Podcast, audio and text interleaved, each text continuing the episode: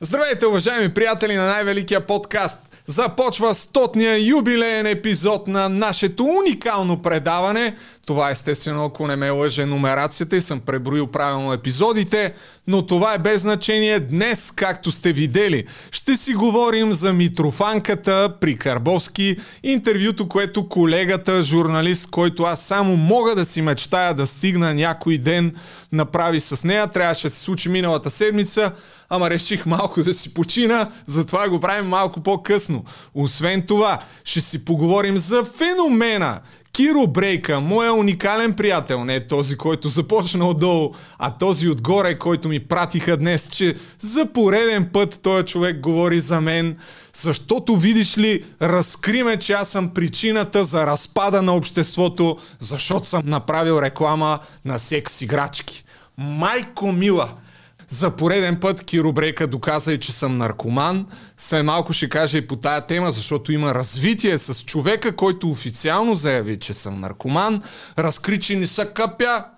Да, Киробрека за пореден път поза човек. Аз не съм виждал баня, не знам какво е той. Добре, че беше Киро Брека да ме просветли и ето сега се барнах специално за този епизод. Влязох, намерих една градска баня, дадох 2,50 там да си фърля един душ и в момента съм търговешкия Ал Пачино във връзка с нашия празничен епизод. Ще му обърнем нужното внимание, което този човек така сериозно иска. За съжаление, продължава да намесва и други хора, тъй като говори за епизода ми с Йоана. Имам една молба. Знам, че ти си сериозен мъж, въпреки, че атакуваш, нали, обичаш да атакуваш така жени, ама моля ти, Сабат Кирчо, мене ме обиждай колкото си искаш, ма не дей да намесваш някакви хора, които нямат нищо общо с твоите токсични слова из YouTube. Нали, бъди така добър, ако обичаш, само да ограничиш обидите си до мен. Остави като един истински машкар, какъвто знам, че всеки сводник е бил в живота си, остави жените да си правят тяхното съдържание, без да ги обиждаш. Защото Бат Кирчо, видиш ли, обиди Йоана Йоко на това, че не приличала на нищо и била грозна. И Веско суфлира отстрани. Аз време е да обърна внимание на Веско, на този легендарен герой. Бат Веско, ти такава жена, моето момче, може да видиш само единствено вечер, докато лъскаш бастуна, и чакаш бат Кирчо да те викне да снимате някой видео. Наживо, моето момче, едва ли някога през живота си ще имаш шанс да говориш с такава жена, но това е положението. Ще обърнем внимание на Веско, като му дойде времето, а сега всичко по реда си, започваме с важните неща, а именно Карбовски. Не, Exchange BG. Точно така, дай тук, защото ExchangeBG е партньора на най-великия подкаст, както знаете. Това е прекия път към криптовалутите в България. Изключително лесно е да си купите криптовалута. Тук въвеждате някаква сума, 100 лева да речем, избирате каква криптовалута, аз инвестирам основно в биткоин и в етер и след това натискате продължи и избирате различни методи по които да си купите криптовалутите, като до края на април продължавате да имате промоция и ще получите за всяка една поръчка, в случай, че за първ път го правите, 100 бонус точки, които се равняват на някъде около 10 лева. Напомням ви за моя експеримент, който правя а именно, че всяка седмица инвестирам по 100 лева в биткоин и в етириум. Вече 13 седмици го правя, т.е. 2600 лева и в момента общо взето се движим всяка седмица на 0 на 0, около 2600 е стоиността на така наречената ми инвестиция в момента, като аз а, си пращам криптовалутите в Ledger, знаете, хардуерен портфел, трябва да имате такъв, а не да си държите парите и криптовалутите на борсите, ако инвестирате дългосрочно, а естествено имайте предвид, че това е доста рискова инвестиция, така или иначе криптовалутите не са за всеки. Благодаря на ExchangeBG, има линк в описанието, ако искате да започнете вашия инвестиционен път в криптовалутите, направете го през моя линк, така ще подкрепите и моя канал.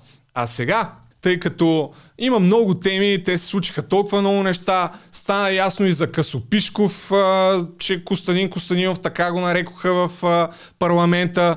Бат Киро Брейка каза и на мен, че ми къса пишката. Така е, бат Киро, толкова малка пишка имам, направо тикам.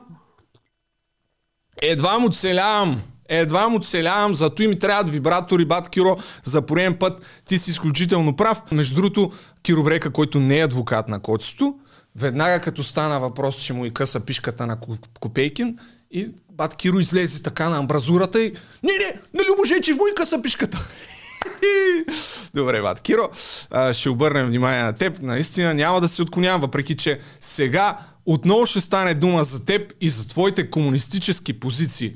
Тъй като ще ви прочита нещо, ще си позволя да ви прочита нещо, което видях. На 26 април се навършват вече не знам колко години, 47 години от аварията и трагедията в Чернобил, която с течение на времето хиляди жертви станаха на радиацията и на това, което се случи там, но за онези от вас, които не знаят, комунистическият тогава режим направи всичко възможно, за да заблуди, за да заглуши този провал на комунистическата власт и да не информира населението за случващото се.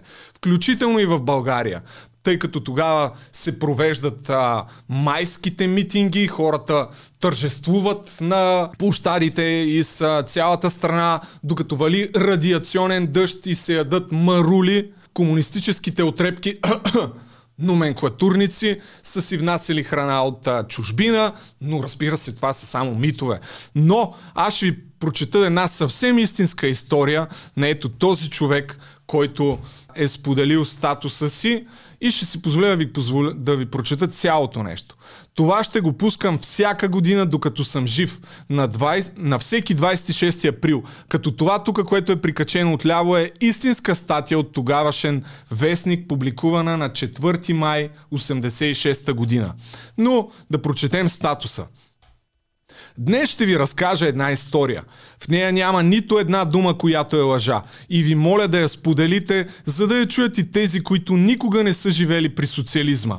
И да разберат истинското му лице и братската любов да разберат. Годината е 86-та. Студент съм в Свищов. На 22 април се ражда големия ми син. Изписват ги от болницата на 30 април. Носят се някакви слухове за гръмнала атомна централа, ама само слухове аз и колеги организираме грандиозно посрещане. Стенли отговаря за салатата от Марули. Домати през април нямаше. Нямаше. Гибона купи виното и ракията от македонската махала. Хубаво вино и ракия нямаше. Друг отговаряше за мръвките, трети за бирата, четвърти за скарата. И на 1 май сме и на 1 май сме на поляната пред седми блок. Търкаляме се в тревата, мезим си с марули и се кефим на прекрасната пролет. Млади сме, не вярваме на слухове. Празнуваме, че на света се е появил първородния ми син. Преди три дни същото магаре стана на 37. Мъж и половина. Но. Винаги има едно но. Братовчет му, който се роди малко преди него, остана на 3. Завинаги на 3. Братовчет ми чува слухове, че има радиация и почват да купуват краве мляко. Пак по слухове. Било безвредно. И го хранят. Било чисто. Няма кой да им каже какво и как да го правят. По телевизията даваха парадите на победите. 1 май, 9 май. И победителите на трибуните. Ядящи храни от Австралия. И когато детето почна да тича, радвайки всички, разбраха страшното. Левкемия. Докторите няма как да помогнат. Остават врачките. Стигат до баба Ванга. Тя казва, не се притеснявайте, това е Божие дете. Нали се сещате, че е безпогрешна? Ако оцелее, го е запазил Бог, защото е негово дете. Ако умре, Бог го е прибрал, защото е негово дете. Мразя врачките. А ние гледахме и се молехме за чудо. Представям си какво е било на най-близките му. Тези, които всеки ден са били до него и то до тях. Три годишно дете да си отиде и се обвиняваха за кравето мляко, за дъжда, за всичко. Отиде си на три годинки. Тодор се казваше, на дядо си. Както е спал, до баба си, тихо, в съня си, три годишен, заради мълчанието и лъжата на Тодор Живков, на СССР, на социализма, на системата, която днес някои я хвалят, че билетът за рейса е бил 6 стотинки и са живели спокойно. Това исках да ви кажа и ще се радвам, ако го чуят повече хора, докато тогава някои живееха спокойно, други умираха спокойно. На три години. В съня си гушнали баба. Заради мълчанието. Мълчанието, което убиваше и ще продължава да убива. Докато мълчим, защото забравихте и лъжете децата, че сте живели спокойно и е имало всичко. Едно време, едно нещо имаше тогава. Мълчание и лъжа. Това е. А Тошко остана на 3 години. На 3. Завинаги на 3. И накрая искам да ви попитам, колко трамвайни билета и колко кила наденица струва животът на едно дете? Само на едно. Три годишно. Послепис бях на погребението, няма нищо по-страшно от това да спуснат малък ковчег в малък гроб. А по-долу вижте как лъжеха да горят фада. И става въпрос за ето тази статия, която за съжаление не се вижда, но който иска може да си я стопира, да си я зумне и да види пак а, неща, които може да чуете и днес, как Запада а, пуска лъжи, че е имало авария в атомна централа и всякакви други род глупости. И каква е връзката с феномена Киро Брейка? Този клеветник, който по комунистически тертип започва да клевети и да повтаря обидни слова само и само с идеята, като ги кажеш една лъжа сто пъти, че може би ще придобия някаква истина. Но да видим моя приятел, който гостува на Цанов в едно от първите му видеа в YouTube и отваря темата за Чернобил, преди това са говорили за COVID и Цанов го пита какво би направил бай Тошо, ако беше жив сега и той каза, щеш да забрани това, че има COVID, както направи Лукашенко в Беларус. Цанов казва, да, да, затова съм съгласен, ама няма да им простят Чернобил и да видим нататък какво казва Киро Брейка. Моля ви се, насладете се на това нещо, имайки предвид какво ви прочетах преди малко. Мразя комунизма. Но от тази страна съм съгласен. не, съм, не съм съгласен, че ни спестиха. Аз съм роден в, в годината и в месеца на Чернобил. Не съм съгласен, че това не е казано. Ама чакай сега, това ти сега разбрали се защо не е казано? За да не се всява паника. Я. Защо? Ти разбрали? Ти представя си, ако бяха почнали да прикарат че хората ще я се избият да седят от землянки, ще я се... Какво чудо ще я стане? Hmm. Ти не си бил, ама те лъжат за това нещо. Защото пак аз бях тогава, влизах в казармата и навсякъде се правяха и тези неща, само че ни ни прикараха, че мрим да се мият, влизаш в а, столовата, обувките с а, хлор, с мор, с всичко. Но не ти кажа, че умираш. Разбираш ли ма? Mm. Просто и както еш, аз съм тук, не съм умрял. Той беше преди влява в казармата. То 86 ли беше? Тогава. Да. Е, аз тогава влява в казармата. Бях на, на каваците, бях спасител, как а, примерно радиацията от а, плажа после взеха да прикаят, ще изсушили ташаците и син имам. Не. Добре си. Добре съм. А, виждай. Сега с тези глупости приказват колко от кой кой те с простия се. Това било лъжа, разбирате ли? Нямало радиация.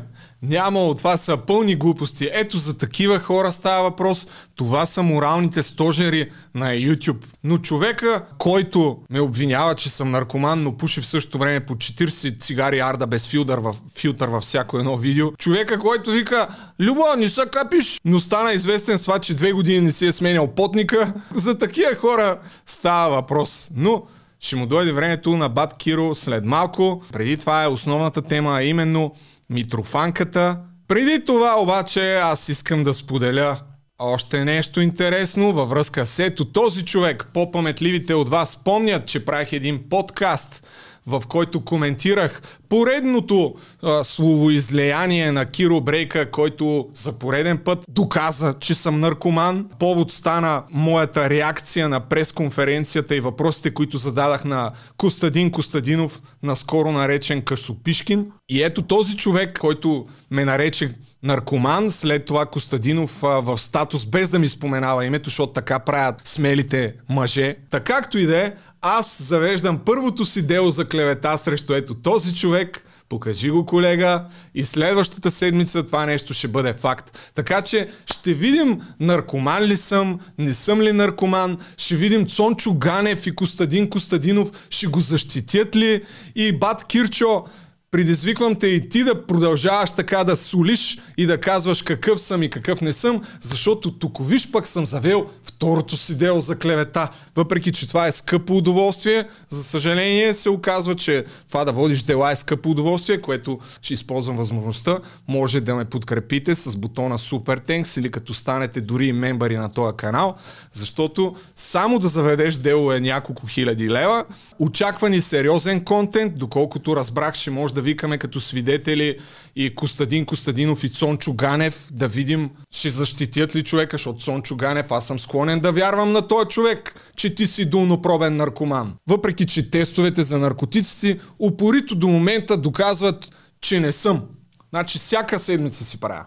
Ще набутаме една камара пари заради вас. И отново, за да дразним комунистическите жалкари, нямам никой предвид, ще споделя това, че вчера си забравих телефона в едно такси. Съвсем накратко историята е, че се оказа през Find My iPhone, видях, че ми остават а, около 3% батерия. Преди това правих опити да звънна от друг телефон, да пусна през Find My iPhone алармата на, на телефона, но никой не звънна. И в последния си опит, в крайна сметка, шофьора ми дигна и ми каза, че двама украинци са намерили телефона и са му го дали. И си върнах телефона изключително по късметски, след като ми е паднал от джоба в а, таксито, така че аз си поснах тая песен и написах Слава за Украина и разбира се, сега ще пусна малко от нея, надявам се, че няма да има копирайт на тая песен, просто е така да, да ви напомня, че е добре да казваме Слава на Украина. Ой, лузі червона калина похилилася. А сега време е да обърнем внимание на Русия, защото както и колегата Карбовски казва, никой не иска да обръща внимание тук, видиш ли, да дава другата гледна точка. Аз съм за да се дава другата гледна точка и правя всичко възможно да давам другата гледна точка поканих и Костадин Костадинов, ма той Горкия ни пожела да дойде. Впрочем, да, завърша скобата за Киро Брейка. Господин Киро, в последния си подкаст те предизвиках да споделиш мнението за това дали Костадин Костадинов е излъгал, че е разпространил личните данни на стотица хора. Нещо не те чувам да говориш по тая тема. Нещо мълчиш. Вярвам, че ти като смел, обективен човек ще намериш кораж да, да направиш някакъв коментар. И сега ще направим типичната реакция на интервюто на Митрофанова при Карбовски, но преди това е добре да дадем малко контекст, съвсем малко контекст а, да, за Карбовски, т.е. няма нужда да му правя някаква визитка тук да ви разказвам. Името му говори достатъчно добре за него. Сигурен съм, че в коментарите ще има ти не можеш да се опреш на малкия пръст на Карбовски, никога няма да го стигнеш. И дай Боже! Никога не искам да заприличвам на Карбовски, ама никога, разбираш ли? Никогиш!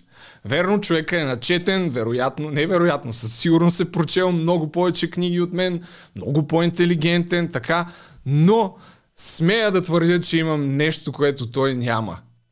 Свобода. Както искате го разбирайте. И бих казал и кораж, ама няма да се м- изсилвам толкова. Но свобода, уважаеми приятели, имам много повече от Карбовски и се надявам никога, ама никога да не заприличам на него. А иначе, това, което исках да припомня е, Моралният стожер на българската журналистика Мартин Карбовски, бунтарът, който изключително е загрижен за свободата на словото и в същото време е сериозно цензуриран. Припомням от а, осъжданата престъпничка Мекс. Един скандал имаше преди 2-3 години вече, 2 години и половина между тях, в който тя го обвини там в някакви сексуални неща, че за да има предаване, на което аз няма да се спирам. Но ще обърна внимание на нещо друго, което тогава дори остана на заден план. Също по темата за морала, чета от статуса на Мекс тогава. Също по темата за морала. Лично съм присъствала на телефонни разговори, в които един от най-големите критици на правителството се оговаря за срещи с президента, а после се хвали пиян колко пари му взима и как той създава и руши имиджи в тази държава. Винаги съм била до болка честна, дори когато това ми е коствало всеки да се изправи срещу мен. Мекс каза директно, го обвини в това, че той взима пари, за да лъска имиджа на президента и да громи тогавашното правителство в лицето на ГЕРБ, ако не се лъжа, за което аз не съм чул, поправете ме ако греша, но не съм чул Карбовски да вземе някакво отношение. Той беше споделил един статус, където каза, че ще съди Мекс, после се отказа, след това път тя твърдеше, че ще завежда групово дело с а, други такива жени, които били по някакъв начин манипулирани да правят секс с Карбовски. Но в крайна сметка не се стигна до нищо. Интересно ми е Карбовски какво мисли по темата за наркотиците и за наркоманията, защото това пак е нещо, което той прави. Громи западното общество и опадащите ценности. А иначе ще ви покажа една статистика за изключително сериозната от към ценности Русия. За това там, на кое място са те по смъртност от алкохолизъм и от а, наркотици. За супер сериозните и здрави семейно ценности в Русия. На кое място са по разводи там. Те неща, които руските пропагандатори в България не ги казват, което са факти. Аз така ще си позволя да ви ги кажа. А, иначе, слуховете и директните обвинения за това, че едва ли не Карбовски взима пари, не са от днес. А сега започваме вече. Започваме реакцията. Първото откъсче касае историята. Карбовски пита госпожа Митрофанова, какво знаехте за България преди да дойдете? Я из истории много знала. Знала, что э, Библия на славянском языке пришла к нам из Болгарии, что кириллица пришла из Болгарии. Это я хорошо знала. Ну, Знаела много добре, че кирилицата е дошла от България. Това, защо го пускам? Защото за онези от вас, които не знаят, всъщност официалната позиция на Русия, уважаеми русофили, е все повече и повече да не признава българската връзка на кирилицата и донасянето й в, в Русия. Ето първото такова доказателство е още от 2017 година, когато в Македония Путин заявява следното.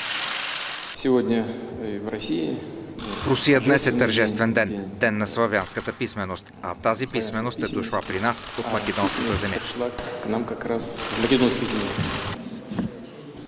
Славянската писменост е дошла от, македон, от македонските земи, казано пред македонския президент, ако не се лъжа беше това. Друга новина, Русия празнуваха 24 май, това е от 2020, без да споменават, че кирилицата идва от България. Това пак като някакво доказателство за това нещо. Ето тук пак спорна руска изложба, този път за 24 май. Това е от, отново от 2020 година, в която умишлено не се споменава абсолютно нищо за България. Това е част от руската политика към България и към бившите съветски републики с идеята, че рано или късно империята трябва да бъде възстановена, като по този начин се ерозират онези национално, национални маркери, които съществуват в отделните държави. И това го казвам на вниманието на всички русофили, които така яростно вярват и споделят уния картинки във Фейсбук с руската мечка и българския лъв един до друг. Всъщност отношението на Русия към България никога не е било приятелско и винаги са ни правили мръсно. И нещо още по-прясно пак за любителите на Русия, които пък не са любители на фактологията. Русия забрани български язик в окупираните територии в Украина. Нека да пуснем кратко откъсче. Българските села са пощадени от ударите, тъй като са по-на юг. И макар не в обсега на ракетите, десете неделни училища там все пак се оказват в обсега на руската пропаганда. Любимый русский язык, родной русский язык. И де-факто хората са принудени сега да закрият училищата. А животът за българите там вече е на ръба на оцеляването. Сега малко документални кадри, какво в момента се случва в руските училища. Всички фенове на Русия, които толкова много я обичат, че хал хабер си нямат какво става там, как обучават децата там в момента.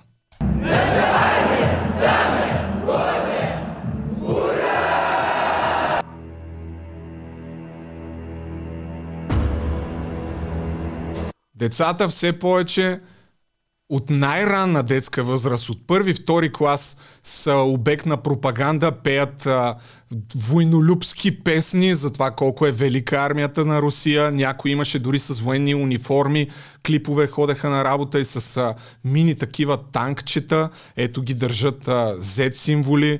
В детската градина правят Z а след малко ще ви прочета и какви уроци трябва да имат децата в Русия. Това е един канал, който много горещо ви препоръчвам.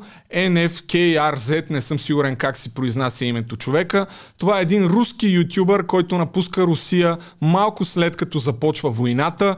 Допреди това е живял през цялото време там и споделя неща от живота в Русия и прави своите анализи на базата на това, че знае руски и че е живял, кажи речи, целия си живот там. Това е едно от многото му видеа, свързани с а, руската пропаганда, което е по темата с пропагандата в училищата и сега ще пусна няколко неща.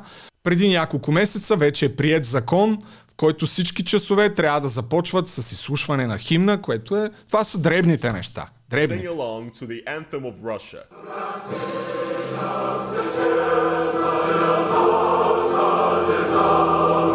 25 апреля в областной столице дали начало новой традиции. Школа номер 7 стала одной из первых в Самаре, где прошла процедура поднятия государственного флага Российской Федерации и исполнения гимна. Започват все повече учениците да приличат на въпросните пионерчета. Там още не знам как са се казвали преди това по времето на комунизма, където всички са изучавали се история на комунистическата партия, а всичко, което е противоречало на властта, е било забранявано, дори сами цели книги са били изгаряни. Това е сайт, Pretty който е направен за всички учители, където директно по дати се казва какви уроци да, да имат и какви уроци да преподават учителите.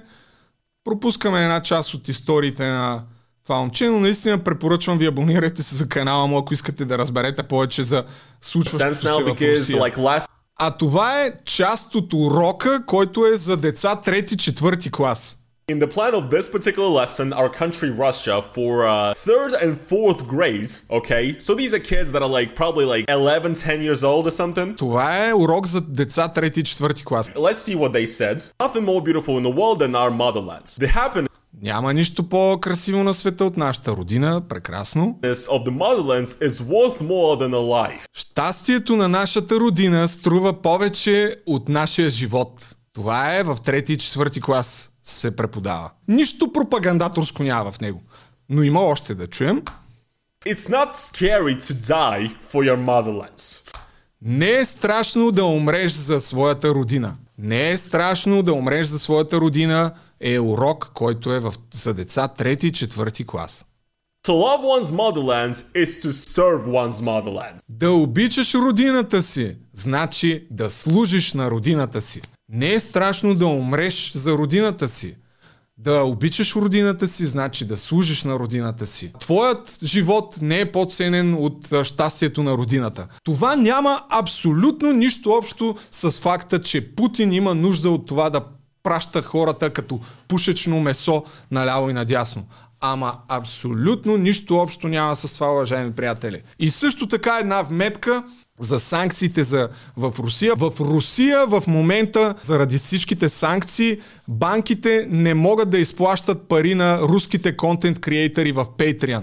Така че българските путинофили е добре да се замислят дали не си бият като онова меме прът в спиците. Така, продължаваме нататък.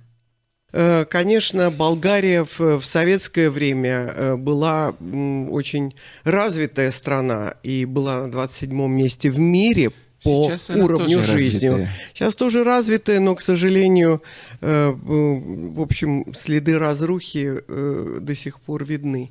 Пуснах този отказ, за да може да чуем изслушването на Карбовски, тъй като според мен това беше едно изслушване на колегата Карбовски на Митрофанова, която дойде да си каже пропагандаторските съобщения, а именно, видиш ли, България била супер развита страна по времето на социализма. А, а вече след като дойде демокрацията, която също, за съжаление, се случи в голяма степен по съветски образец, нещата тръгнаха на зле. И аз отново, тъй като съм превърженик на истинските истории, преди няколко дни попаднах на, на тази история в Твитър, която някаква жена, ако не се лъжа, разказва на малкия си син, който е на 14 години, за времето през което съм живяла, когато е била на неговите години. Установих, че той няма представа какво означава кореком и когато му обясних, не можа да скрие изумлението си, че в държава, в която официално не можеш да си купиш долари, има магазини, които продават стоките си само в тази валута. Как се обяснява това нещо на един тинейджър, кажете ми? Беше му много странно как е възможно всички фризьорски салони, заведения и магазини в един град да са само държавни и да няма никаква частна инициатива. Ми може, то така си беше но вече започна да ме гледа много странно и май си мислеше, че нещо си измислям, когато му обясних, че на най-голяма почет в онези времена бяха продавачките. Те бяха ухажвани непрестанно, независимо какво предлагат, защото приличната стока, колкото и рядко да я получаваха, изобщо не я излагаха на штанда, а я криеха отзад за техни хора и всъщност тогава беше много важно да си техен човек. По-разтропаните жени бяха приятелки поне с десетина продавачки от магазини с различни стоки. Така неусетно преминахме към темата за връзките. Обяснявам, влизаш в един магазин и в него няма нищо. В хранителния магазин има примерно три вида консерви и виждаш как всички рафтове в магазина са изпълнени именно с тези три вида консерви и това е. Влизаш с парите си и реално няма какво да си купиш. В тези магазини рядко имаше истински млечен шоколад, но изобилстваше от марципани, косе, бос се искър. В сладкарниците пък имаше само два вида торти. Ами дрехи ме пита детето. И нататък обяснява, че е нямало дрехи. Детето пита, ама как аз съм те виждала с дънки, значи все пак е имало. Тя му казва, да, ама тия дънки бяха купени през някакви връзки от чужбина и бяха един чифт. След това то питам, а защо не, като е било толкова зле, защо не напуснахте? Ами защото не може, защото са били затворени границите и така нататък и така нататък. Прочетете си цялата история. А във връзка с а, изключителното благополучие и уникалната развита съветска економика по време на, на, българск, на, на България, по времето на Съветския съюз, прочетете ето тази книга на Вили Лилков, Стопанските абсурдни на българския комунизъм, в която много ясно се обяснява обяснява защо всъщност сме имали уж на теория изключително сериозно производство, а на практика огромен процент, в някои случаи над 50% от производството е било брак. Демек не е ставало за абсолютно нищо. Силно вярвам, че господин Карбовски са му известни тия неща, но по някаква причина му е изгодно да, да пропуска тия неща и да се прави на ударен. А сега да продължим нататък за войната. Хочу для войны спрашивать. С чего началась война? Какова причина для войны, а не повод? Причина, как говорите? Ну, я, наверное, начну с того, как определил это э, наш президент, который назв, э, сказал, что решение это вызвано необходимостью предотвращения размещения на территории Украины вооруженных сил США и НАТО а, и обеспечения безопасности Донецкой Народной Республики и Луганской Народной Республики. Набързо ще превъртя няколко минути, за да чуем още малко. Озабоченности и позиции. Ведь это все началось много раньше. Э, если вы вспомните. Допустим, 2007 год, выступление Путина на Мюнхенской конференции по безопасности, а, ну, как бы было удивительно, насколько жестко он выступил. А почему? Потому что с 97 года, после подписания основополагающего акта Россия-НАТО, где э, предполагалось, что НАТО не будет размещать свои военные контингенты э, близ э, территории Российской Федерации, э, все это вдруг убыстрилось и стало размещаться вплоть до того, что в пяти странах размещено тактическое ядерное оружие. Това е другата лъжа, която сега ще трябва да припомним малко повече неща. Страхотната опорка на Русия, която нападнала била Украина, за да защити своето население в Донецк и Луганск. Добре е да припомним, това е карта от началото на войната, от която ясно се вижда, че Русия се опита да направи пълномащабна офанзива на Украина, което тотално опровергава идеята, че целта им била да защитят това население. Повече от ясно е вече за всички, че се опитаха да окупират цялата държава и да отнемат контрола и нещо, което за щастие не се получи. А иначе тази упорка, че НАТО била обещала да не се разширява на изток, е една лъжа, за която се цитират едни преговори от 90-та година, когато след като се разпада двете Германии, т.е. след като пада Берлинската стена, вече Това са едни преговори, които тогава се водят, за да бъде образувана една държава. И в крайна сметка и Русия и НАТО се споразумяват да има една единствена Германия, която да остане в границите на НАТО. И самия Михаил Горбачов, който тогава води преговорите от руската страна за това какво да се случи с Германия. Това е интервю от 2014 година, когато е попитан мит ли е това, че НАТО е излъгало, че ще се разширява на изток и нека да го чуем какво казва. dass die NATO sich nicht nach Osten ausdehnen darf. Die Frage stellte sich damals gar nicht. Es ist ein Mythos, dass sie vom Westen bezüglich der NATO-Osterweiterung betrogen wurden. Мит ли е, че Запада ви е излъгал, че НАТО няма да се разширява на изток? Ja, das ist tatsächlich ein Mythos. Da hat die Presse, die liebe Presse, ihre Hand im Spiel gehabt. Да, това е мит. Медиите се намесиха и след това те го раздухаха. Няма договор, клауза или протоколна декларация, с която НАТО да се отказва от разширяването. Вярно е, че в речта си в края на януари 90 година тогавашният германски външен министр поиска от НАТО да поеме ангажимент да не се разширява, бла-бла-бла. Той казал окей, само че това се е отнасяло до Германия и е било устна договорка от страна на германския външен министр, който не е представлявал НАТО. Така че това са част от опорките, за които непрекъснато се повтарят. Ако имате някакво съмнение къде се е живяло по-добре на изток или на запад, моля ви гледайте някои от многото видеа и документални филми за Берлинската стена. Берлин, град, който тогава е бил разделен на две, след края на Втората световна война и една част от населението му остават под съветски контрол, а другата под а, западно, така да се каже, влияние. Това е абсурдно дори да ви казвам къде е имало повече свобода и къде е имало авторитарен режим, къде са убивали абсолютно всеки, който се е опитал да напусне границите отвъд Берлинската стена, за да отиде в западната му част. А сега е един изключително важен абзац, от който ще не стане ясно, че Русия никога не са била намесвала във вътрешните работи на България, но сега може би е време да го преосмислят. Нека да чуем. Но, но никто ничего не сказал, когда Болгария и Румыния внутри в НАТО пошли. Тогда Россия, Россия ничего не сказала. А что можно было сказать? Это суверенное ваше право. Знаете, у нас основной принцип, э, в принципе, был Я не знаю как сейчас, может мы его поменяем.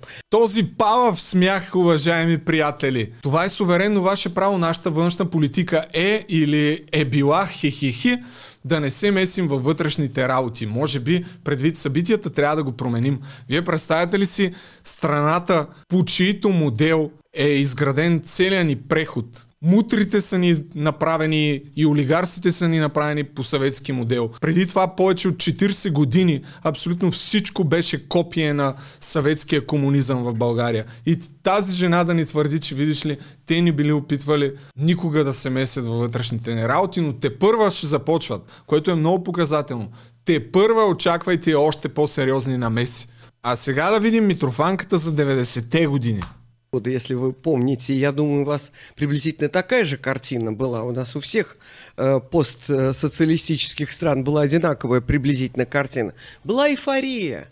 Эйфория, что да, мы вливаемся в международное сообщество, свобода, свобода передвижений. Мир будет. Мир будет. Мир будет. Мир будет. И что все покончено абсолютно с, с конфликтами. С конфликтами. Харесва ми през цялото време на Карбовски отношението, че едва ли не Запада е нарушител на мира, а не другарката, дето е поканил и дето седи пред него. Но нататък става още по-абсурдно. Изчакайте само малко. Тук първо има нещо много интересно, сега, което трябва видим. Была иллюзия в плане экономической, что зачем нам развивать свои отрасли, ведь столько заводов, столько всего было погублено. Потому что было такое понимание, что ну все, мы являемся полноправными членами международного разделения труда. Зачем делать свои машины, когда можно хорошие машины купить? Другарката Митрофанова изтъква като загуба това, че сме излезли от Съветския съюз, защото уж имало иллюзията, че вече може да купуваме чужди съветски коли, а не видиш ли да се насладим на уникалното производство на руските СССРски лади, москвичи и жигулита. Питайте родителите ви, ако сте по-малки, колко време се е чакало да получите Шкода, Москвич, Лада. А иначе в момента Съветския съюз и братска Русия е известна с невероятните автомобили, които произвеждат. След като започна войната, ето да ви припомня, Русия превърнаха завод на Форд в дъскорезница. За какво им е да има Форд там в Русия? Те са изключително силни на местното производство на нови москвичи. Вероятно знаете, че скоро обявиха, че ще пуснат последна дума на технологията москвичи. О, чакайте, 86-те продадени нови москвича се връщат обратно в завода, защото видиш ли, били пълни с бъгове, казано на чист български язик. Сигурен съм, между другото, че всички русофили в България, а и навсякъде по света, карат съветски автомобили, а не западни. Това е една от огромните загуби на излизането ни от а, Съветския съюз. Иллюзията, че можем да си купуваме чужди коли, а не да произвеждаме наши. Майко. Майко мила, брат! Майко мила! На фона на всичко това е добре да се обърнем и към грубата статистика. А именно, Карбовски пита, слаба ли Русия? И это что, Русия слаба? Слаба? Нет, Россия сейчас не слаба. Я вам хочу сказать, что э, в 90-е годы мы были близки к такому, ну, может быть, не реальному, а символическому распаду. Если вы говорите о сегодняшнем дне, э, то в России пока, по крайней мере, то, что ведется э, военная операция, народ не почувствовал. Сега след малко ще ви пусна за това как народа ни усеща военната операция, но първо да чуем статистическите данни. Статистику, она очень интересная. То есть мы за 22 год, то есть один год войны, на шестом месте по внутреннему валовому продукту, э, по, по паритету покупательной способности. И на девятом, если в абсолютных цифрах. Значи те са на шесто място в света по брутен вътреш, вътрешен продукт в абсолютни цифри.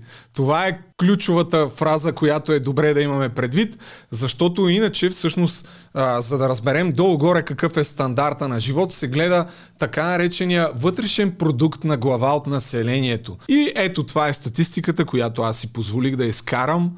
Ето я. И започваме да видим на кое място е. Дали е вече на шесто място, уважаемата Русия. Така даваме назад, назад, назад, назад, назад, назад, назад, назад, назад. Още я няма Русия. Още, тук е България.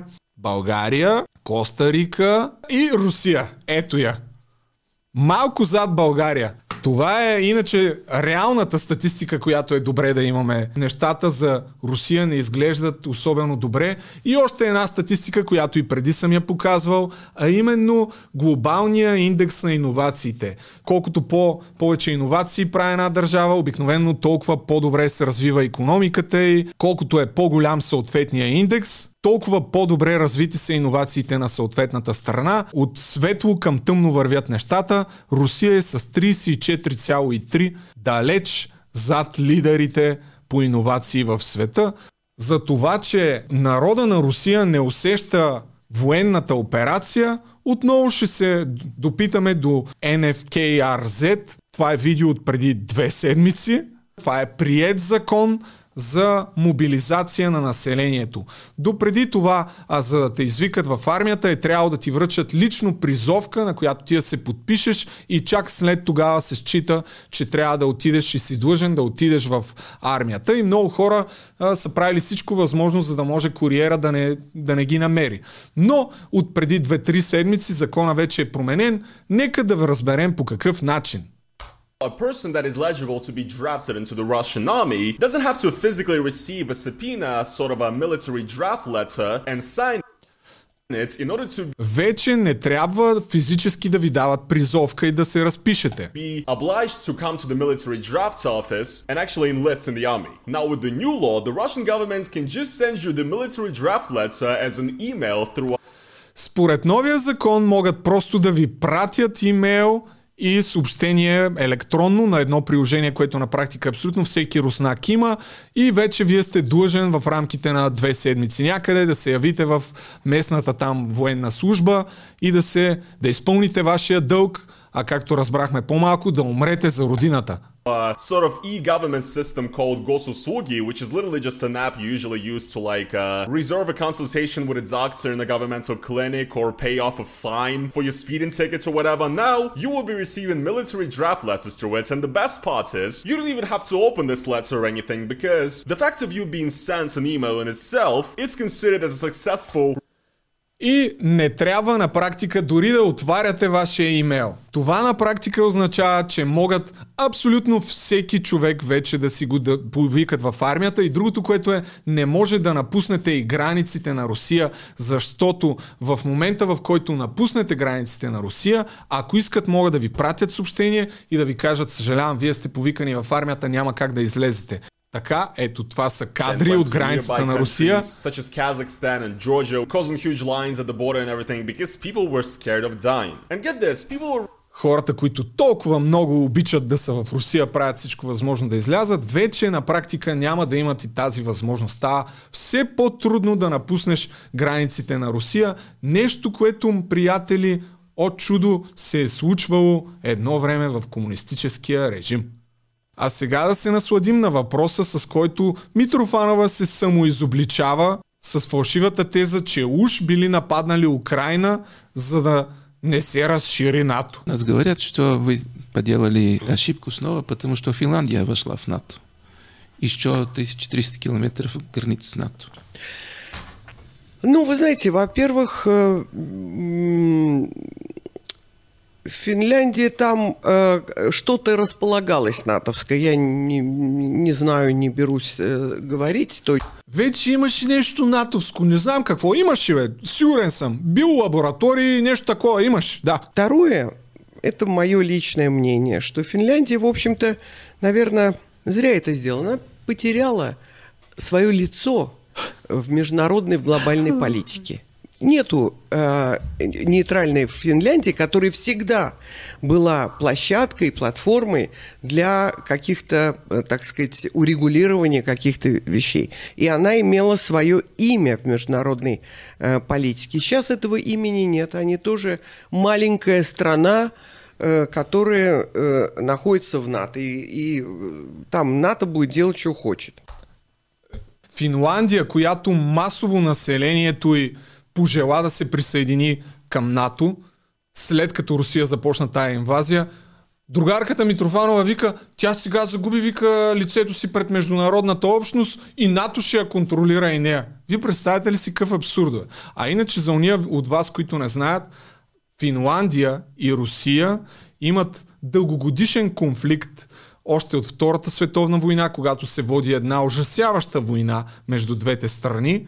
И от тогава Съветския съюз тогава успява да си завземе пак едно парче от територията, но финландците от тогава крайно недолюбват своите братски съседи, така че очевидно те също са се почувствали застрашени. Тази страна, която, видиш ли, тя не правила нищо за да окупира чужди държави. Те просто защитават своето си население. Да, да, да.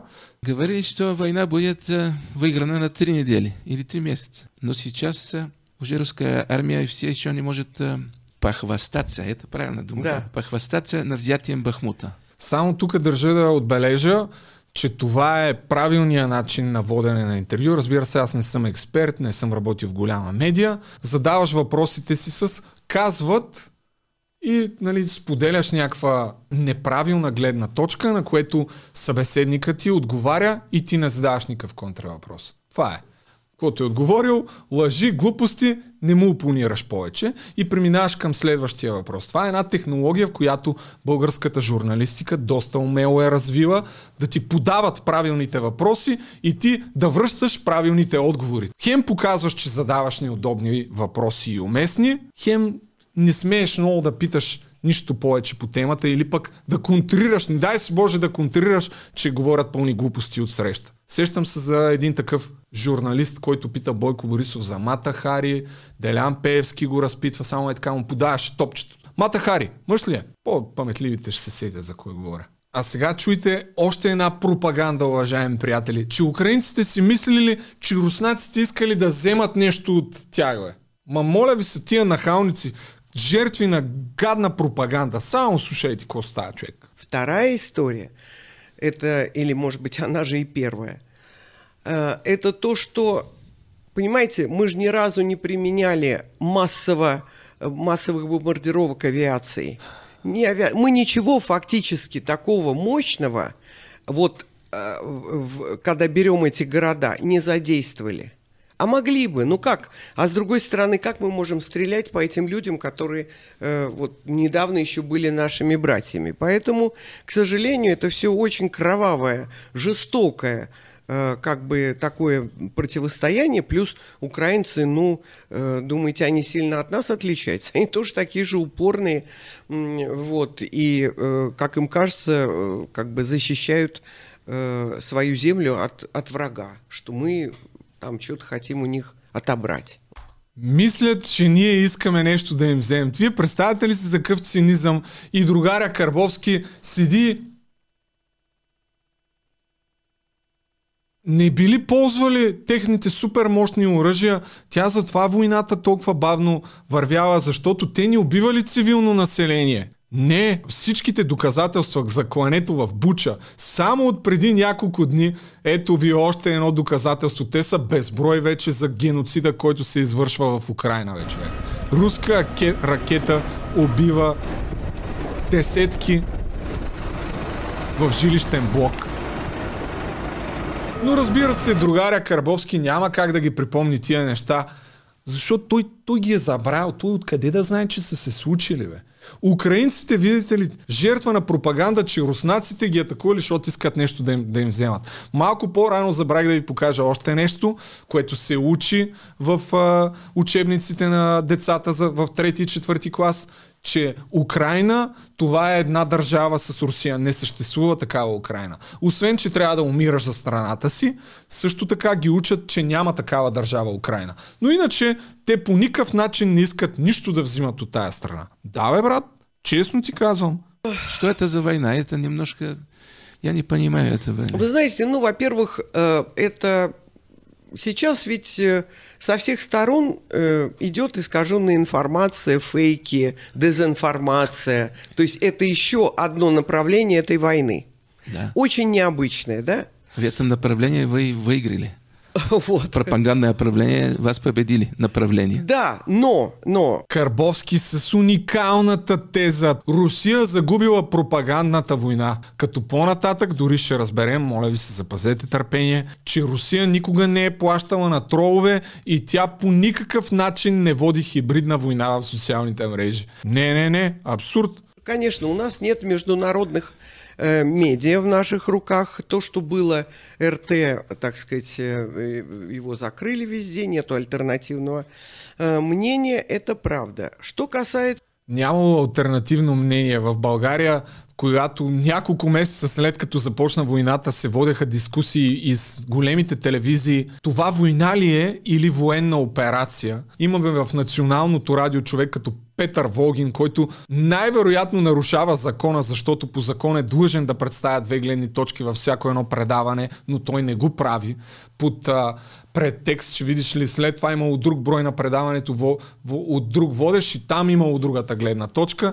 На фона на цялата тая медийна среда в България, тук видиш ли, а, хора като Карбовски били цензурирани. Само да ви кажа, че в YouTube аз мога да изброя поне 20 канала, които бълват само и единствено руска пропаганда. И стават все повече такива независими ютубери. Бах тая цензура, бе. Къде е, бе? Къде? Не мога да я видя тая цензура, бе. Э, как вы говорите, три недели.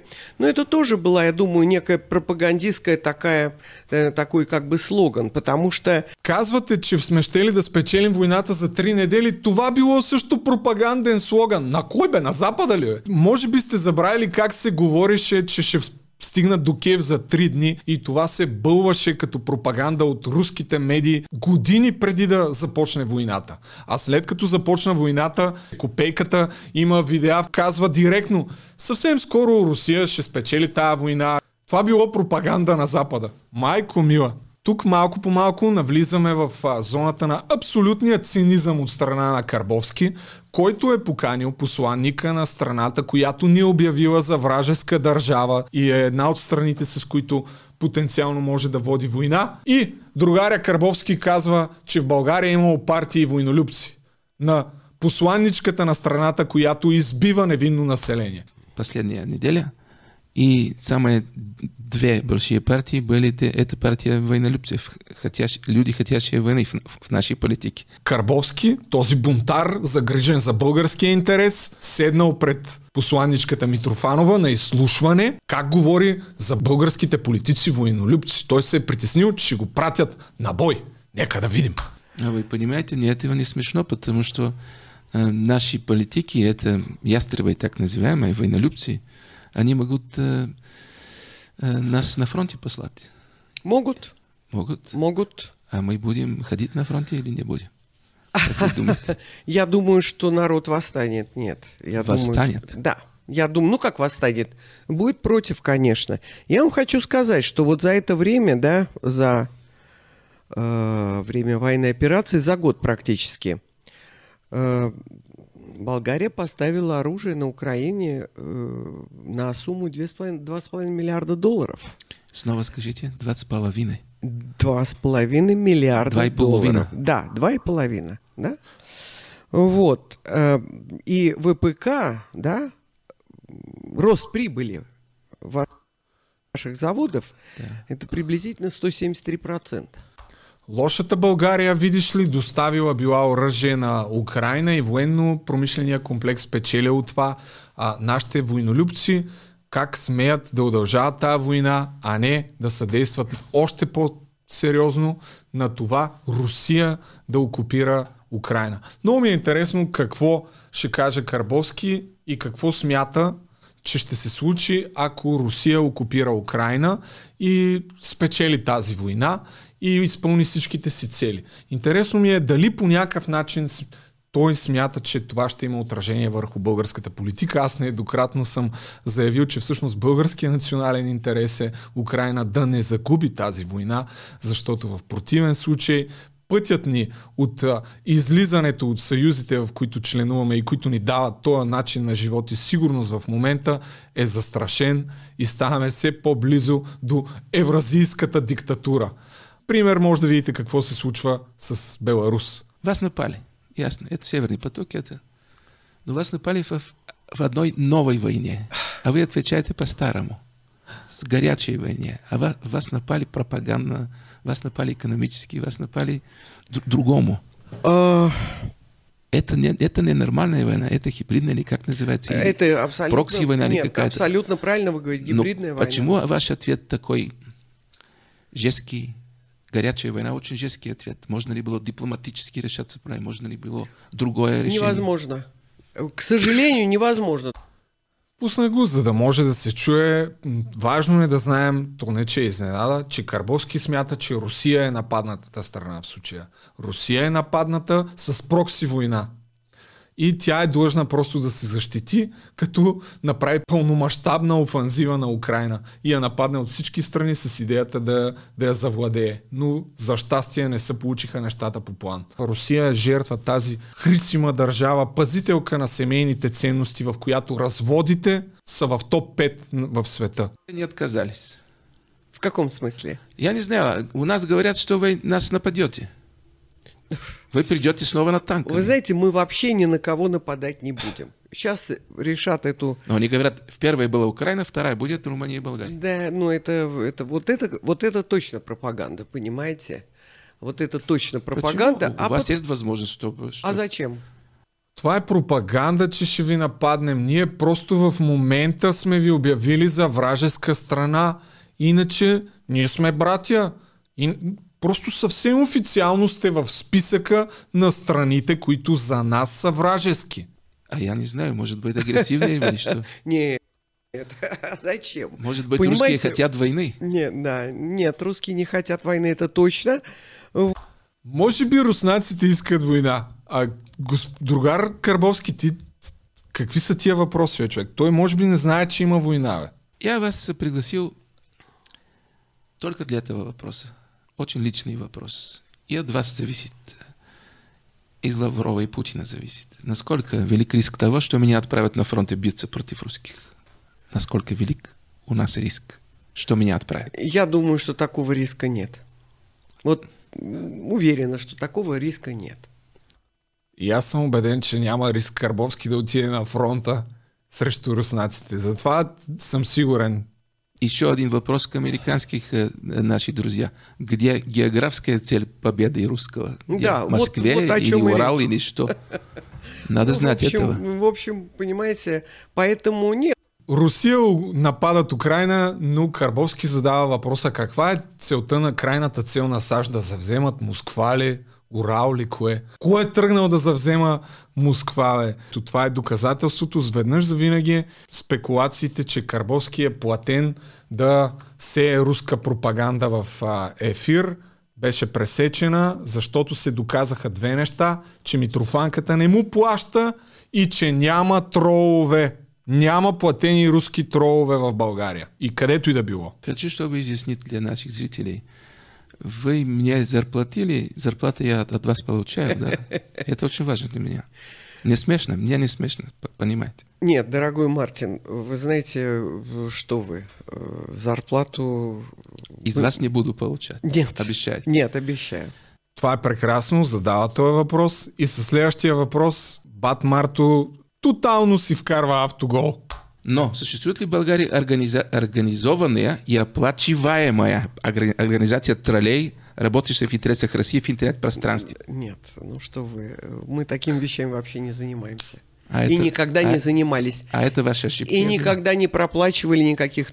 Съществуват ли организации руски тролове в България? Не, не, не. И Карбовски, но това е ваша грешка. Тоест, той признава, че няма такива тролове. Майко мила, брат! Майко мила! Ако има нещо, за което съм на 1000% убеден, то това е, че руски тролове има. Сега ще пуснем и някои, може би, такива доказателства в тая линия, но първо да изслушаме, защото това е трябва да се изучава в учебниците по журналистика. троллей. И вообще э, у, у Тролли нас э, м, сейчас очень ограниченные финансовые ресурсы, как вы понимаете, все идет на... э, Има ли сега пък изведнъж има ли ограничени финансови ресурси и всичко било насочено към военните нужди и към социалните плащания? Чакай, нали бяхте шести в света, бе, човек? Нали бяхте супер богати? А, ама затова нямате пари, разбирам. Само за военни и социални нужди. Добре, брат. И карбовката, нека да го видим, другаря. Байко. военные нужды и на социалку, поэтому э, ни денег, и главное, в нашей концепции никогда такого не было. Да. В нашей внешнеполитической и э, в концепции гуманитарной политики никогда не было ничего подобного. Я только э, одно понял. У вас деньги нет э, для болгарские троллы. Точно. Это надо знать. Точно, нету. Если, если кто-то надеется. С усмивчицата, вижте, нямат пари за български тролове. брат. Даже для журналистов нету. к Даже на журналистов К нет. сожалению. Еще один вопрос. Така. И сега, разбира се, аз ще си позволя да някои просто неща да изкарам, защото от чудо в интернет има най-вероятно това е фалшива новина. И то не е фалшива новина, то има множество фалшиви новини, че нещо, което руснаците правят е от край време да дават пари за руски трол ферми и за пропаганда в социалните мрежи. И аз ви съветвам да си направите един експеримент, дори отворете TikTok и напишете Путин, примерно хаштаг Путин, дори не съм го правил, сега просто ми хрумва на ум. И напишете Путин, Украина, някакъв такъв хаштаг и съм убеден, че ще намерите десетки канали, аз съм виждал изключително много такива, които обикновено ми оставят коментари, в които нямат лице. Те просто качват много редовно изрязани такива видеа с а, субтитри, някакви а, пресподелени от Телеграм, такива пропагандни фалшиви видеа. В TikTok е пълно с такова съдържание.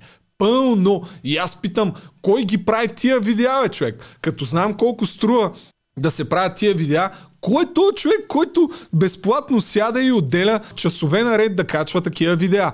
Знам в коментарите ми във Фейсбук и това е нещо, което скоро ще споделя, защото правя скриншот на всеки, който ми е, не на всеки, но на, като видя, правя скриншот на хората, които са ми оставили някакъв обиден коментар, след което им отварям профила и виждам какво постват. И една част от хората не една част, 90% от тях са фенове на Русия, но огромна част от тези фенове на Русия са по мое скромно мнение, фалшиви профили. Как разбирам, че са фалшиви профили? Ами защото, примерно, споделят по 30 публикации на ден. Голяма част от тях някакви изказвания такива на Путин, а, картинки а, свързани с Русия, постове споделени на Възраждане и по 20 такива поста всеки ден. Няма лица, няма снимки. Ако това не е трол, какво е, бе, човек? А в същото време, ето ти тук статия от 2015 година. Един бивш руски трол разказва и се разказва как е бил част от такава петербургска фабрика за тролове. Статия от 2022 година. Руските тролове са навред. Дигиталната армия отново воюва. Статия Inside Russia's Notorious Internet Research Agency Troll Farm. TikTok Reviews Russian Disinformation Network Targeting European Users. Троловете на Путин е една книга, цяла книга, в която се разказва за троловете на Путин и за такива организации. Може да си купите тая книга.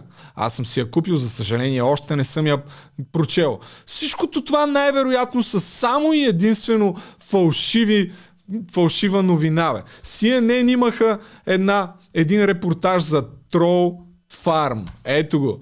Inside a Russian Troll Factory in Ghana. Най-вероятно това са фалшиви новини. Значи темата за троловете е изключително интересна, но е изключително time consuming. Това си е разследваща журналистика, която наистина трябва да отделите много-много време. Но ти да кажеш и да приемеш пред руската митрофанка да потвърдиш информацията, че Русия нямала пари за тролове в България е едно от най-смехотворните твърдения, което някога съм чувал, разбираш. И тук логичният въпрос е защо го правиш? Защо? Аз няма да давам отговор на този въпрос. Може би всеки ще се опита да си отговори сам. И стигаме до класиката в жанра. Още един въпрос от България. Ако бяхте българка, за коя партия щяхте да гласувате? Нека да чуем. Изначила из Българии. За кого из българских политика вы бы проголосовали? Выберите.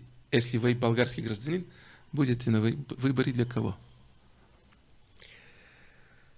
Очень... Э, нет, нет, нет, э, э, так сказать, ну, если я болгарский журналист, я, то есть избиратель. избиратель, да, то я бы, конечно, проголосовал тот, кто для меня понятен.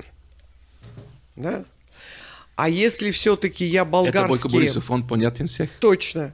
Если э, я болгарский избиратель, но э, осознаю Э, политику, да, руководства, осознаю, что происходит и так далее, то я бы, наверное, проголосовала либо ни за кого, либо за Кастадинова, который хотя бы, я понимаю, что... Вы эту услугу сейчас Кастадинову не делаете. Ну тогда не убирайте это. Това, това, между другото, тогава това го махнете. Не съм сигурен дали това беше шега. Няма как, разбира се, да го докажем. Може всеки сам да прецени. Дай бе още малко да завършим, защото все пак при Карбовски няма цензура. Надо, мы, мы, у нас монтаж нет, понимаете. Да, э, почему? Защо би поступила така? Преди да чуем отговори, уважаеми приятели, пусни тая камера. Нека да се опитаме. Моля ви се, знам, знам, че ви е трудно. Опитайте се да си отговорите на въпроса защо посланничка на вражеска държава би отговорила така на такъв въпрос, че би гласувала за Костадин Костадинов. Това нормално ли е според вас? Бе? И нормална ли е реакцията след това на другаря Костадинов, който е изключително върл опонент на натиска от а, чужди посланници в България. Изключителен опонент. Той е привърженик на свободната и независима българска политика. Митрофанката казва, аз ще си гласувам за Костадинов, той веднага споделя. Руската посланничка Елеонора пусни това. Руската посланничка Елеонора Митрофанова е гостувала при Мартин Карбовски. Огънче, както написа Петър Волгин, по големите телевизии такива гости не се канят. Обърнете внимание какво тя отговори на въпроса за кого бихте гласувала, ако сте български избирател. Човека се радва, че Митрофанката ще гласува за него. Никога няма да каже чужд посланник на друга страна, по мое мнение, разбира се, освен явно Митрофанката, за кого би гласувала. И това е някаква супер сериозна намеса във вътрешните работи на съответната страна. А нашето външно министерство мълча една седмица и накрая излезе чак след не знам си колко дни с някаква информация, че видиш ли, те не били видели, а, че това се е случило. Тотален абсурд. И другата теза е, по големите в кавички телевизии не канят такива гости. И аз естествено като малък подкаст, пусни колега тук, в края на този епизод пред вас ще изпратя имейл на другарката Митрофанова и ще я поканя в моя подкаст. Защото видиш ли, никой не е канил. Аз ще й напиша един имейл да дойде. Сигурен съм, че ще се отзове. Ама 100% съм убеден, че това, че не я канят, е причината да не ходи никъде. Ще се опитам да опровергая и това нещо, нали, защото си много отворен. Дай поканя. Да, ще я поканя. Нека да видим дали ще дойде и тя като, като колегата Костадинов, тия смели лъвове на свободната и независима България. А сега съм ви приготвил още няколко видеа, но първо да, да се върнем на аргументите защо тя би гласувала, тук пускаме, защо Митрофанова би гласувала за копейки. А, Костадинов, така му беше, да. Потому что, пожалуй, из всех, как бы, ну, скажем, оппозиционных партий, условно оппозиционных, да, он, по крайней мере, четко выражает проболгарскую позицию, что мне нравится. Он не говорит ни о России, там мы вот за Россию, да, а тогда против чего. Он выражает абсолютно проболгарскую позицию. Тя ще гласува за него, защото изразявал про-българската позиция. И сега ще ви пусна още един отказ на ето този генерал Решетников от 2, не знам, 16 година някъде, когато беше избран Румен Радев за президент, за да чуете как се говори в руската телевизия. Това е интервю по национална руска телевизия. И тези хора, които са загрижени, видиш ли, за пробългарския интерес руснаците, много напомня неутралитета, за който всички русофили в България говорят във връзка с войната Украина. Много напомня, че всъщност този неутралитет е тясно свързан и с руския интерес. По някакво странно съвпадение на обстоятелствата, неутралитета и независимостта за България съвпада с руския интерес. Ето сега да видим. Генерал Радову. Вот приятный тоже мужчина. Смотришь на него, видно волевое лицо. Тук са казали, че е избран Русофила Радев за президент на България. Но Леонид Петрович, сложно му е да бъде, да бъде на генерал Радев. Ето, той е симпатичен мъж. Това, което се вижда. Волево лице, бля-бля-бля. Военный, сильный человек, наверное, хорошие волевые качества, хорошая подготовка. Ще му е трудно да седи на два стола. Демек да е натовски генерал и в същото време да е наш човек. Прорусский. Но ведь трудно действительно усидеть на двух стульях, как Николай сказал. Сложно, но надо иметь в виду, что генерал и не мог выступить, даже если он очень хочет. Сложно е, но трябва да имаме предвид, че генералът не може да излезе и да каже дори и много да му се иска, че желая излизане на България от НАТО. Хочет заявить о выходе из НАТО, он это не мог сделать, потому что его выдвинуло прежде всего. Хотя Причината он за това е, че едва 60% от гласувалите за него са социалисти, а 40% са други хора. Тоест те директно припознават Българската социалистическа партия като техен шпионин буквално в българския парламент.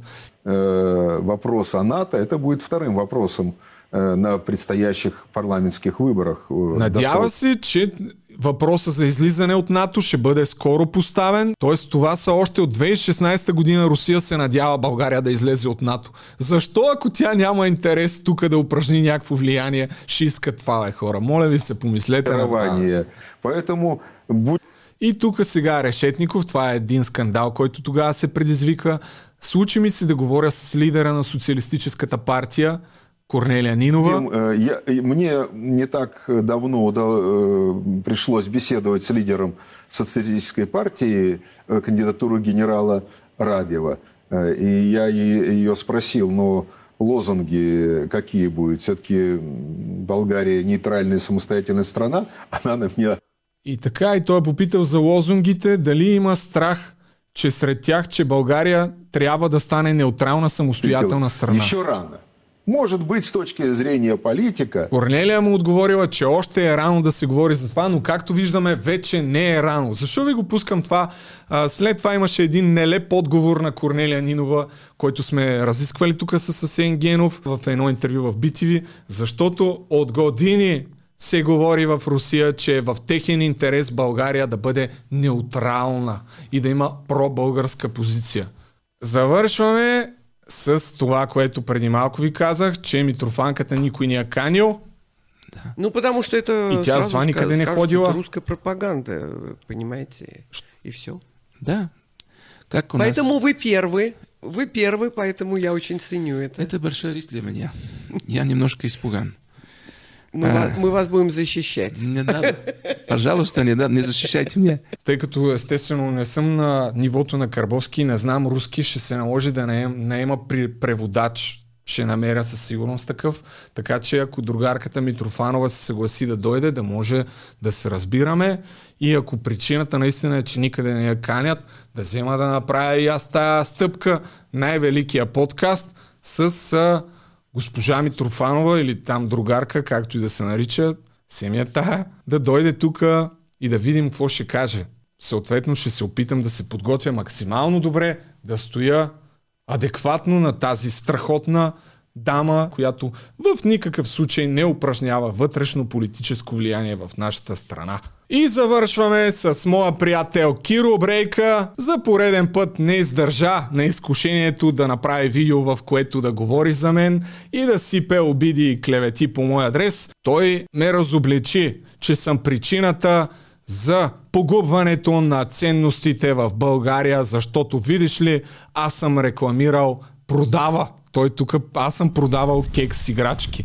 За какво става въпрос? Става въпрос за нашия подкаст с Йоана Double Trouble, в който сме правили реклама на сайта за секс играчки Keks.bg. Секс шоповете не знам дали му е известно на Киро, но съществуват от доста време насам и аз не виждам абсолютно никакъв проблем в това, че рекламираме секс шоп. Няма да правим някаква дълга реакция, защото е безсмислено. Едни и същи неща се говорят. Той ни са къпи, той е наркоман, въпреки че човека, който две години кара с един потник и който във всяко видео пуши по 20-30 цигари, мелник или там арда без филтър, каквито има от комунистическия му режим, нямам представа. Тук се опита да се пусне пак на амбразурата да защити Коцето Копейкин, защото видиш ли след като стана ясно, че го нарекоха от трибуната Касопишкин, Киро се обър... опитва се като верен такъв служител на социалистическата пропаганда да обърни палачинката и да каже то на Любожечев му и малка пишката е. Виж ти, е, вярваме. О, той е нашия такова. Има Аре, бе. Не знам къде е бат Киро, много ми е малка пишката човек. Докато бяхме заедно там на детектора на лъжато, Киро дойде, помириса ми оная работа, вика, много мирише. После прати Веско, вика, Веско, моля ли да отидеш да му пипнеш пакета? Веско дойде, пипна ми пакета, вика, бай Киро, много му и малък. Това са смелите хора, които след като си тръгнат, почват да бръщолевят лъжи и клевети по твой адрес. Напомням само, че с сина му щяха да ме бият. После говореше при Тото как едва не се сдържал да ме набие. Абе, викам аз, там ли бях, не бях ли там, говорих ли си с сина ти, мълча ли той като един да ни казвам какъв. Добре, че се е удържал. Добре, че се е удържал тогава. Той е огромен мъж, който за пореден път, бат Киро, пусни тая камера, мен ме обижда колкото си искаш. Там а, ни ползва баня, няма сапун, парфюм не е виждал. Говори си ги всичките тия неща. Моля ти се пак ти кам, не дей да говориш глупости за други хора, които нямат нищо общо с твоите видеа в YouTube, а Веско, тази легендарна фигура, на която със сигурност трябва да, да се обърне внимание. Имаше един епизод, в който аз го търсих, ма нещо не можах да го намеря. Веско си беше написал въпроси, на които да отговаря за това каква приятелка иска да има. Дава въпросите, които Веско сам си е написал и бат Киро му ги чете, защото Веско нямал гадже и трябваше да очертаят профила на приятелката, която Веско иска да има. Едно от най-кринч нещата, които съм виждал. Бат Киро се опитва под формата на шега да прави някакви намеци, видиш ли, че съм имал тайна дискорд стая, в която съм бъркал по дупките на някакви хора.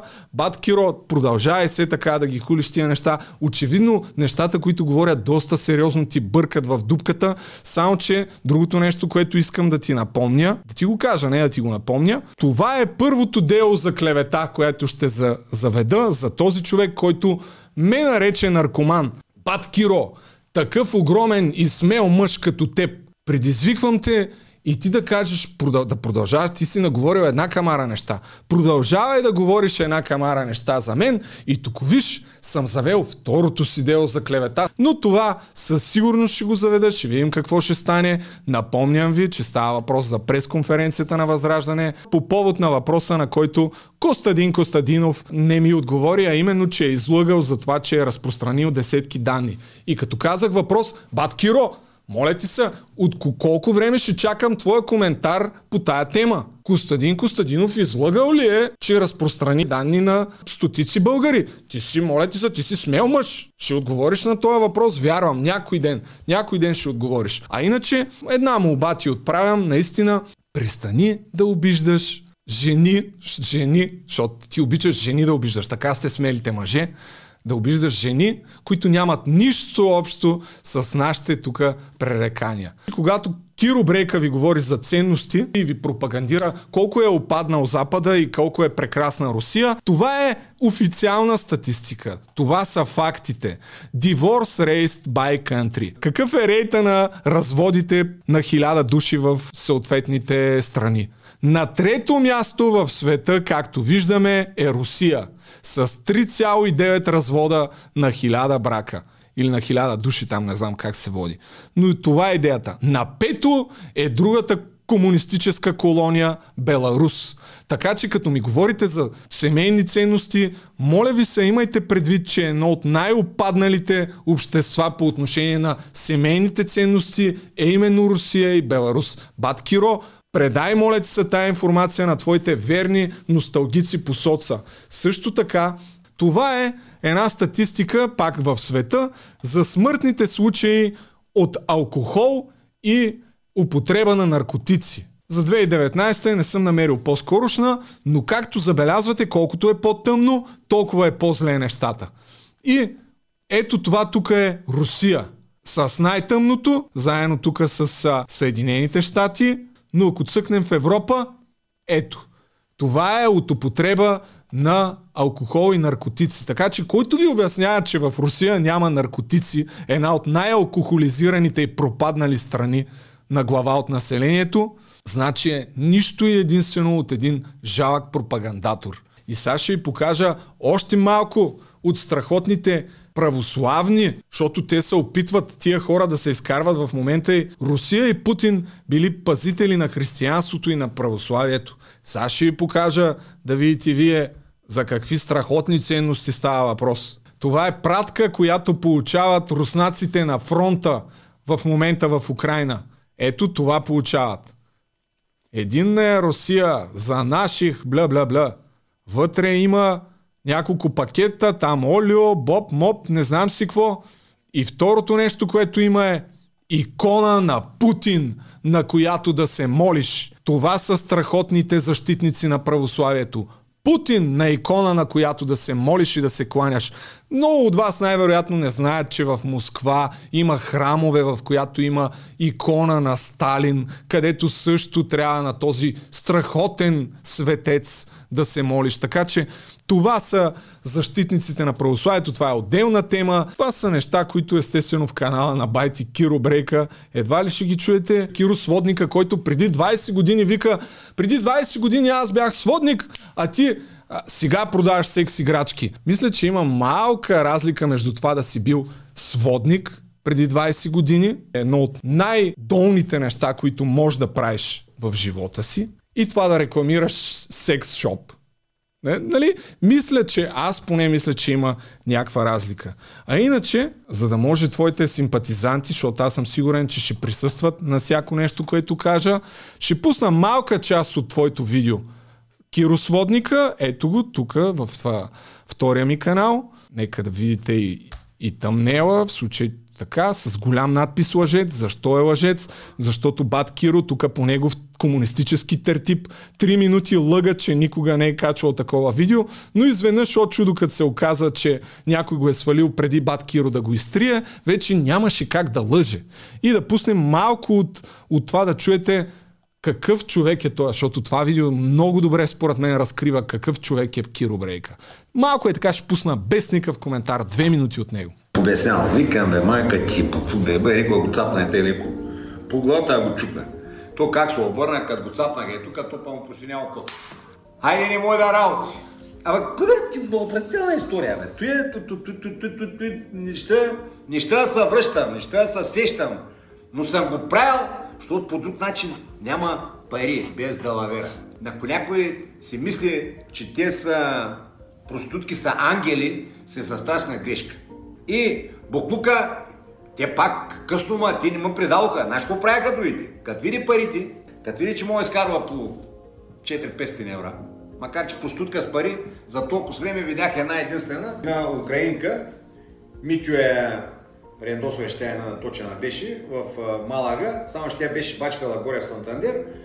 Тя имаше към 200 000 евра и на словенка, ама тя словенката, буклук наркоман, тя имаше някакви пари. Всичко друго няма една стотинка. Каквито пари да изкара буклука, една стотинка няма. Той са митови легенди.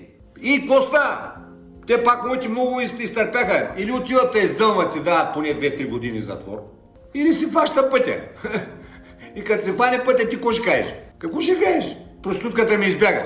Докато отвориш дупая бутук, на момента те оставя. То забравя, че съм му купувал дърва. Забравя, че съм му дал пари. Забравя даже единия път, то единия моя буклук, той с детето, Връщам се аз с самолет, дет казвам, че каснах в Милано. Връщах се тук малко работа да видя какво става. Аз глася вече, то там ясна работа, че съм ял дървото. Глася едни други работи, пак да, от, от хуй на хуй. И си идвам с самолета и отивам и купувам на детето две турби с сладки. Детен стои с астма. Виж какво значи буклук? Той няма пари. Аз, аз му дадох пари, у нас не ми ги избила. Занесох им някой лев на хората и му запълних две турби с сладко. И то се скрива в гардероба да му го вземат. Сладко не виждал. Пак курника ми играе любовчика. И аз си викам, бе, ей, нищожество. За какво долахме тук? За какво долахме тук? Нали да си оправиш живота? Аз да оправя да изкараме някакви пари. Ти за какво долахме тук, бе? Буклук да те убиете и малко, бе. За детето не му пука, бе. Дай му питието, дай му да си навири сливата там и да ми играе на любовчика. С пръст не съм го пипнал. Миндил. Зато и не съм ги разказвал тези работи. И си дойдох като насран и почнах и ни други работи да правя. Тъй, че аз съм бил по ръба, винаги. Не съм те бачкал, се съкъл съм работил и с сърце. И съм залагал задника. Който го направи, който мисли, че е много лесно да го направи. Той правих в Испания. Това е изключителният моралист. Ако приемем, че да си сутеньор и сводник е една от най-долните дейности, които може да извършваш и трябва да си е бати от трепката, според моята класификация на това какво значи да си буклук и отрепка, разбира се. Киро Брейка е бил отрепка, ако приемем само, че е така, 2000-та година, но вече не е, защото вече не го прави това. Сигурен съм, че това да си сводник е абсолютно същото като да рекламираш секс шоп. И да, Бат Киро, ти си ми най-големия фен, абонирай се с камбанката, макар че явно няма нужда, защото Веско Санчо Панса винаги е до теб и винаги ти казва и те информира какво се случва с мене. В следващия епизод пак ще има реклама на този сайт. Така че веднага да реагираш този път по-бързо и да кажеш колко е пропаднало обществото. Иначе давай бат Киро, продължавай да говориш всичките неща за мен, как съм наркоман, как не са къпя, колко ми е малка пишката. А ако някой има видеото, в което Веско си търси гадже, моля да ми го прати, защото наистина не можах да го намеря, въпреки че съвсем малко го търсих, но ако някой го има, пратете ми го, защото заслужава да отдадем почет на Санчо Панса, верния оръженосец на Байти Киро, който винаги е до него. Ще пропусна писмото, което ще пратя до Митрофанката. Очаквайте развитие по тая тема с ето този човек, срещу който съвсем скоро ще бъде заведено дело за клевета. Какво ще стане? Естествено, ще следим случая. Ако искате да помогнете, впрочем, на развитието на канала, станете мембари, дайте някой лев с бутона Super Thanks. Благодаря и, че гледахте. Чао!